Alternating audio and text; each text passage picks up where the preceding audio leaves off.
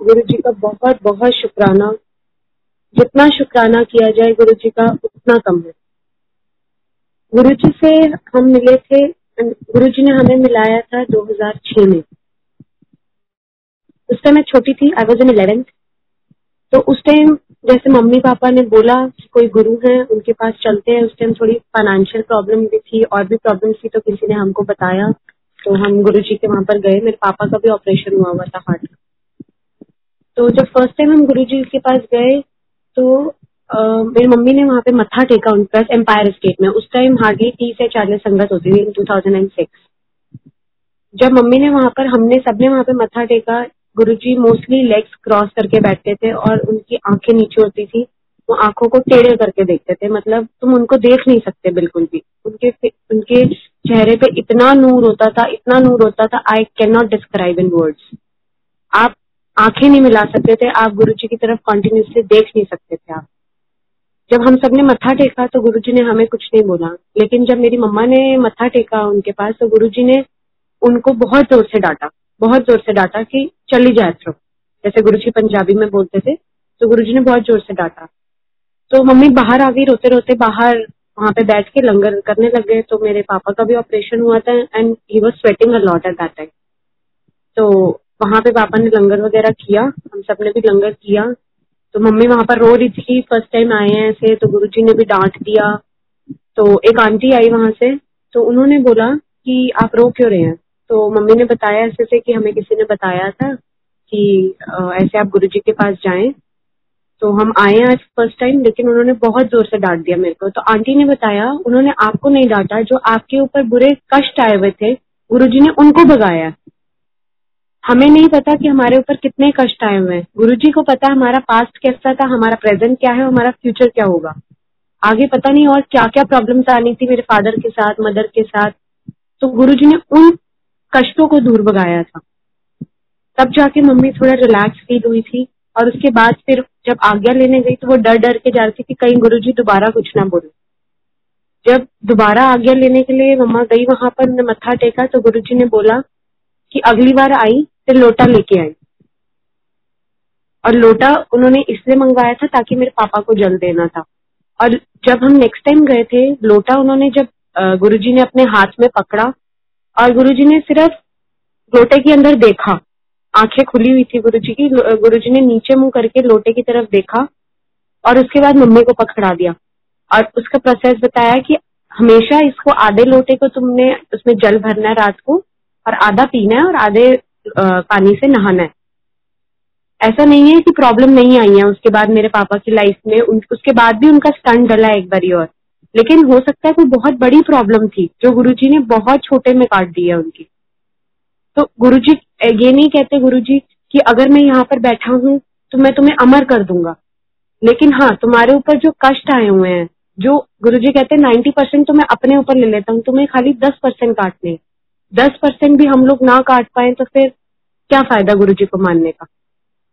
बहुत daily routine में हमारा खाने का, पहनने का, उठने का, सोने का इतने सत्संग है गुरु जी के, इतने सत्संग है कि लेकिन जब सुनाने लगो तो ऐसा लगता है कि क्या बोले हम गुरु जी के बारे में? गुरु जी की इतनी महिमा है।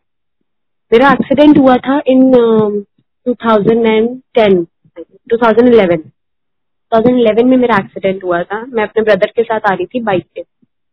तो मेरे uh, हाथ में लैपटॉप बैग जैसे होता है वो था। तो पीछे से कोई दो बाइकर्स आए। मैंने उस टाइम सूट पहना हुआ था। तो मैंने ना सर पे चुन्नी ले ली थी ताकि बाल वाल उड़े ना। तो मेरे को ये इंसिडेंट बिल्कुल याद नहीं है। बिल्कुल आज तक मुझे याद नहीं है। मेरा ब्रदर ने मुझे ये सारी बातें बताई कि ऐसा हुआ था मेरे साथ। मेरे से छोटा है इनफैक्ट वो। तो दो बाइकर्स आए बाइक पे। उन्होंने मेरा बैग खींचने की कोशिश करी। उन्होंने बैग तो खींच लिया बट हम उस टाइम बाइक पे थे तो मैं फ्लाईओवर उतर रहे थे जस्ट तो बाइक के साथ साथ मैं भी पूरा रोटेट होके नीचे पूरा पुल में ऐसे रोल होके गई थी. एंड उस टाइम रात के दस, साढ़े दस बज रहे थे यहीं पंजाबी बाग फ्लाईओवर पे. और रात को ट्रक वगैरह का टाइम था. भाई गुरु जी ग्रेस शुक्र है कि एक तो कॉर्नर में मैं गिरी. और उस टाइम आपको पता कोई ऐसे एक्सीडेंट हुआ हो तो कोई किसी की हेल्प के लिए नहीं आता आगे, कि कोई किसी के लफड़े में नहीं पड़ना चाहता. और वाकई में यही हुआ कि कोई भी नहीं आया आगे। मेरे ब्रदर ने जो दो बाइकर्स थे, उसको पीछे से गले से पकड़ा। तो उनके ना नंबर प्लेट थी उन्होंने हेलमेट पहने हुए थे तो उन्होंने चाकू दिखाया। तब तक मैं गिर चुकी थी तो मेरे ब्रदर ने देखा तो उन्होंने उसको छोड़ दिया।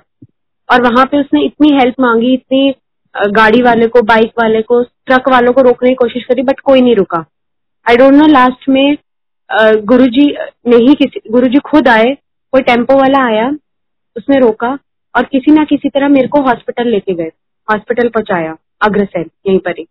तब तक सारे फैमिली वगैरह ऑब्वियसली सब आ गई थी।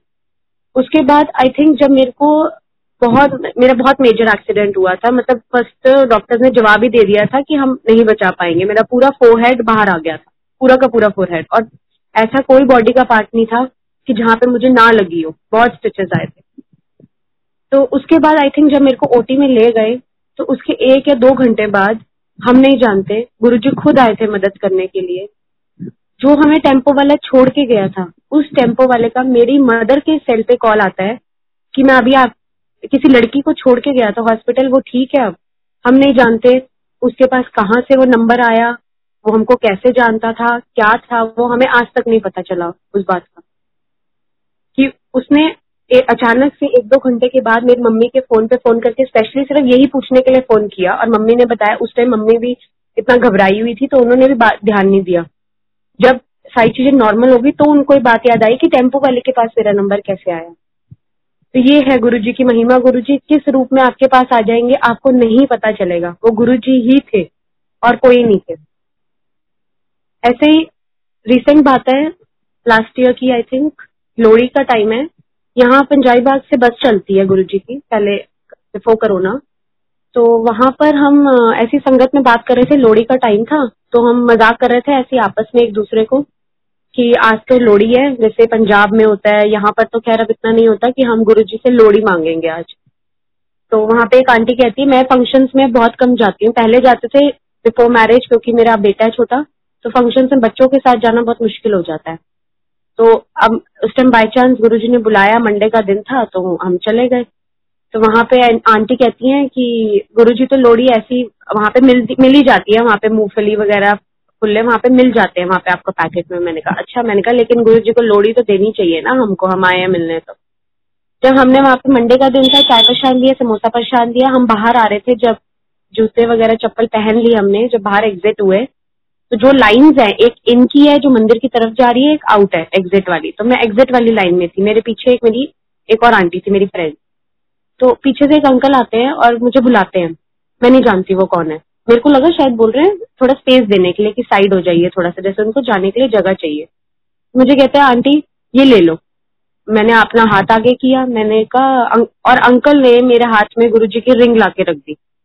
इतनी ब्यूटीफुल रिंग जैसे वो गोल्डन कलर की होती है, इतनी ब्यूटीफुल रिंग मैं आपको I can not describe it बहुत सुंदर रिंग गुरु जी ला के रख दी। मैंने कहा, अंकल, ये क्या है? मतलब दो मिनट तो आई वॉज़ सो सरप्राइज़ कि ये क्या हो गया अचानक से। समझ ही नहीं आया कि कोई एकदम से पीछे अंकल आए उन्होंने पकड़ा दिया ऐसी संगत को। कह रहे, अंकल ने आगे से जवाब दिया, जय गुरु जी और मैं इतनी खुश हुई, इतनी खुश हुई कि देखो गुरु जी ने मेरे को लोहड़ी का गिफ्ट दे दिया। हम गुरु जी से लोहड़ी मांग रहे थे हालाँकि गुरु जी कहते हैं कि हमें मांगना नहीं चाहिए मनो, लेकिन उस टाइम मज़ाक चल रहा था और गुरु जी ने मज़ाक को भी देखो सच में प्रूव किया कि देखो गुरु जी लोहड़ी का गिफ्ट चाहिए था और ये लोहड़ी का गिफ्ट जय गुरु जी गुरु जी का बहुत बहुत शुक्राना। ऐसे ही यहाँ पे मेरे इन लॉज इतना मानते नहीं है गुरु जी का तो मैंने मतलब मेरे को मना भी नहीं करते हैं जाने के लिए बट खुद भी इतना नहीं मानते हैं, मैं भी फोर्स नहीं करती, ठीक है? जब गुरु जी ने उनको जोड़ना होगा वो अपने आप जोड़ लेंगे। तो मैं काफ़ी बोलती थी गुरु जी को कि मेरे को भी सत्संग करवाना है, घर पे सत्संग करवाना है। तो ऐसे मेरी फ्रेंड को एक ड्रीम आया, उसका नेक्स्ट डे मेरे पास कॉल आया था। उसको ड्रीम आया, कह रही है, तुम, मैं तेरे घर में थी और मुझे ड्रीम आया कि तेरे घर में रुद्र अभिषेक हो रहा है। और कह रहे, इतना बड़ा सत्संग हो रहा था, इतना बड़ा रुद्र अभिषेक हो रहा था मतलब साठ सत्तर बंदा था तुम्हारे घर में और वहाँ पे प्रॉपर इतना बड़ा शिवलिंग रखा हुआ था, पंडित आए हुए थे, तुम सब पूजा में बैठे हुए थे, तेरे mother in law father in law तुम, तेरे हस्बैंड सब बैठे हुए थे। और इतनी ब्लेसिंग थी और कह रहे हैं जो रुद्र अभिषेक के टाइम पर पूरा, वो ओम नमः शिवाय का जो पूरा चलता है ना, कह रही मेरे अभी भी पूरा कानों में गूंज रहा है, मेरे पूरी रात ड्रीम में वही आया एंड आई सेड जय गुरु जी बहुत बहुत शुक्राना, मैं गुरु जी को बोलती हूँ बोलती थी कि गुरु जी मेरे घर में सत्संग नहीं हो रहा, सत्संग नहीं हो रहा तो गुरु जी ने प्रूफ दिया कि कोई बात नहीं, शायद अभी सही टाइम नहीं आया। उसके बाद फिर मेरे, जब मैंने ऐसे अपने फादर इन लॉ से पूछा सत्संग करवाने का तो उन्होंने कुछ भी मुझे नहीं बोला। उन्होंने कहा, आप करवा लो सत्संग। और जिस दिन सत्संग करवाया फ़र्स्ट सत्संग था उस दिन हमारे घर में इधर। उस टाइम गुरु जी का, उस टाइम जैसी गुरु जी की गद्दी लगाई साक्षात गणेश जी के दर्शन हो रहे थे, साक्षात। और वो दर्शन नेक्स्ट डे तक थे गद्दी पे। इतने ब्यूटीफुल दर्शन मतलब क्लियर नज़र आ रहा था कि वहाँ पे गणेश जी विराजमान हुए हैं। इतना सुंदर सत्संग हुआ था वो। गुरु जी का जितना शुक्राना किया जाए, उतना कम है। बहुत बहुत शुक्राना गुरु जी का। ऐसे ही एक और छोटा सा सत्संग है। मेरी एक फ्रेंड है, उसके बैक में बहुत पेन थी एक्सट्रीम पेन इतनी पेन थी शायद दो दिन से कि जिसको आप वर्ड्स में नहीं बता सकते, सारी डॉक्टर्स देख लिए, सारी चीज़ें देख ली, सब फिजियोथेरेपी वो खुद शी इज़ अ फिजियोथेरेपिस्ट होनी सारी चीज़ें ट्राई कर ली फिजियोथेरापिस्ट की मशीन ट्राई करके देख ली हॉट एंड कोल्ड पेन लेके देख लिया, सब कुछ करके देख लिया, उसको नहीं आराम आया। जब वो नेक्स्ट डे वो सोने लगी ना, चार बज के मतलब उसको नींद नहीं आ रही थी, दर्द के मारे। एट लास्ट उसने गुरु जी कहते हैं ना कि अगर जो तुम मेरे मंदिर नहीं आ सकते हो तो तुम मेरी फ़ोटो के आगे बैठ के बात करो, मैं बात करता हूँ। लिटरली गुरु जी बात करते हैं। अगर तुम गुरु जी को एक बच्चे की तरह जिद करोगे ना कि गुरु जी मुझे तो ये चाहिए चाहिए, मुझे नहीं पता आप कैसे मर्ज़ी करो। जब आप जब तक आप टोटल सरेंडर नहीं करोगे ना, तब तक गुरु जी कहेंगे, जब तुमने ही सारा काम करना है तो फिर मैं किस हूँ यहाँ पर? और हम हम वी आर नॉट परफेक्ट हम भी नहीं करते हैं टोटल सरेंडर कभी ना कभी अपनी ईगो में आके, अपने एटीट्यूड में आके हम वो सब चीज़ें भूल जाते हैं। और जब सब गलती कर बैठते हैं, तब याद आता है कि हमें तो गुरु जी पर छोड़ना चाहिए था। और वही हुआ जब पहले मेरी जो फ्रेंड थी, वो रोती रही रोती रही रोती रही। जब हद हो गई, तब उसने गुरु जी के आगे, फ़ोटो के आगे इतना रोई कि गुरु जी अब बर्दाश्त नहीं हो रही दर्द। अब बर्दाश्त नहीं हो रही। तब गुरु जी ने उसके ड्रीम में आया, उसको नींद पड़ी। और इतना बड़ा व्हाइट स्नेक आया उसके ड्रीम में, इतना बड़ा व्हाइट स्नेक आया कि वो वहाँ पे चिल्लाने लग गई घर पे। ड्रीम में ड्रीम में शी वॉज़ शाउटिंग कि अपने बच्चों को बोल रही थी कि वहाँ से हट जाओ, वहाँ पे बहुत बड़ा सांप है। जब तक वो बच्चों को बोल रही थी, तब तक वो सांप बच्चों के सामने आ गया। तब भी उसने बोला, बच्चे डरे नहीं, कि मदर ने बोला कि आप सांप के ऊपर से आ जाओ। और वो वहाँ से ऊपर से आई, किसी तरह वो अपने बच्चों को और खुद उस घर से भागे हो कि इतना बड़ा व्हाइट स्नेक था, वो कह रही है, मेरे को अभी भी आई कैन इमेजिन कि कैसा वो स्नेक होएगा। तो कह रही मैं उसके बाद घर से भाग गई। मैं साथ वाले घर में चली गई अपने। और साथ वाले घर में जाके एक आंटी मुझे कहती है, जय गुरु जी कह रही, मेरे को नहीं पता था वो सपने में ये सब चल रहा है। कह रही, मेरे को नहीं पता था वो वो संगत है कोई। तो कह रहे, वहाँ हम अंदर चले कि मैं भूल ही गई वहाँ पे आंटी को बताना कि आंटी मेरे घर में सांप है, इसलिए मैं आपके घर में आई हूँ। तो वो वहाँ पे अंदर बैठे बैठे गुरु जी का सत्संग आपस में सारे सुनाने लग गए। इतनी देर में वहाँ से कोई आ, अंकल आते हैं भागते हुए तो वो आंटी को बोलते हैं जिनका घर था वो बोलते हैं कि आंटी आपके घर में जो सांप था ना वो चला गया उधर को दूसरी साइड अब आप अपने घर में चले जाओ। वो अपने घर में चली गई इतनी देर में उसकी नींद खुल गई सुबह का टाइम था इतनी देर में उसकी नींद खुल गई। और आप मानेंगे नहीं संगत जी जब वो उठी है ना जो वो दर्द में रो रही थी उसका पेन बिल्कुल वैनिश हो गया बिल्कुल खत्म हो गया। मतलब हल्की सी भी कहते हैं ना, एक पॉइंट भी उसको दर्द नहीं हमें नहीं पता इस सपने का क्या मतलब था, कि उसके सांप का आने का क्या मतलब था, उसका दर्द से क्या कंसर्न था, ये तो गुरु जी जानी जाना, वही जाने क्या मतलब था, और हम उसमें घुसना भी नहीं चाहते। क्योंकि गुरु जी ने बोला, अपने इफ़ एंड बट जुतियों के साथ बाहर छोड़ के आया करो। लेकिन उसका दर्द बिल्कुल खत्म हो गया। नहीं तो आप खुद सोचिए, जो दो दिन से दर्द में इतना तड़प रही थी कि कोई मेडिसिन कोई फिजियोथेरेपी कोई कोई तरकीब जो घर के नुस्खे होते हैं, कुछ भी काम नहीं आया। वो गुरुजी के फ़ोटो के आगे बोलने से कैसे काम आ गया? तो गुरुजी सुनते हैं। जो भी, कोई भी किसी भी तुम प्रॉब्लम में हो, सिर्फ़ गुरुजी का मंत्र जाप करो। जैसे कहते हैं कि तुम दान एक हाथ से करो, दूसरे को पता भी ना चले। चौबीस घंटे तुम्हारे मन में ओम नमः शिवाय का जाप चलते रहना चाहिए। बट हम इंसान है। इस दुनिया में रह के शायद ये चीज़ें काफ़ी लोग करते भी होंगे, बट इम्पॉसिबल है. इम्पॉसिबल है ये. But impossible itself says I तो गुरु जी का सिर्फ़ मंत्र जाप कीजिए और जितना शुक्राना कर सकते हैं, उतना शुक्राना कीजिए. गुरु जी ने अगर कोई प्रॉब्लम भी दी है ना तो आप उसका भी शुक्राना कीजिए. मेरे साथ भी बहुत प्रॉब्लम्स आई थी आफ्टर मैरिज बहुत प्रॉब्लम्स मैं नहीं कहती सिर्फ़ मेरे साथ आई थी, सबके साथ आती है. बट उस टाइम भी गुरु जी जो टेलीपैथिकली आती है वॉइस अंदर से गुरु जी कहते थे तो चिंता मत कर, मैं तेरे साथ आ हमेशा सिर्फ़ एक ही आवाज़ आती थी कि 90 परसेंट कर्म 90 परसेंट कष्ट मैंने अपने ऊपर लिए हैं। तेरे को सिर्फ़ 10 परसेंट लिए सब ठीक हो जाएगा। सिर्फ़ एक ही लाइन थी। और आज टचवुड सब ठीक है, सब कुछ ठीक है। शायद हमारे कर्म ही ऐसे हैं जो गुरु जी कहते हैं, इसी जन्म में खत्म करके जाने, अगले जन्म तक कैरी फॉरवर्ड नहीं करने उसको। तो गुरु जी का जितना शुक्राना किया जाए, उतना कम है।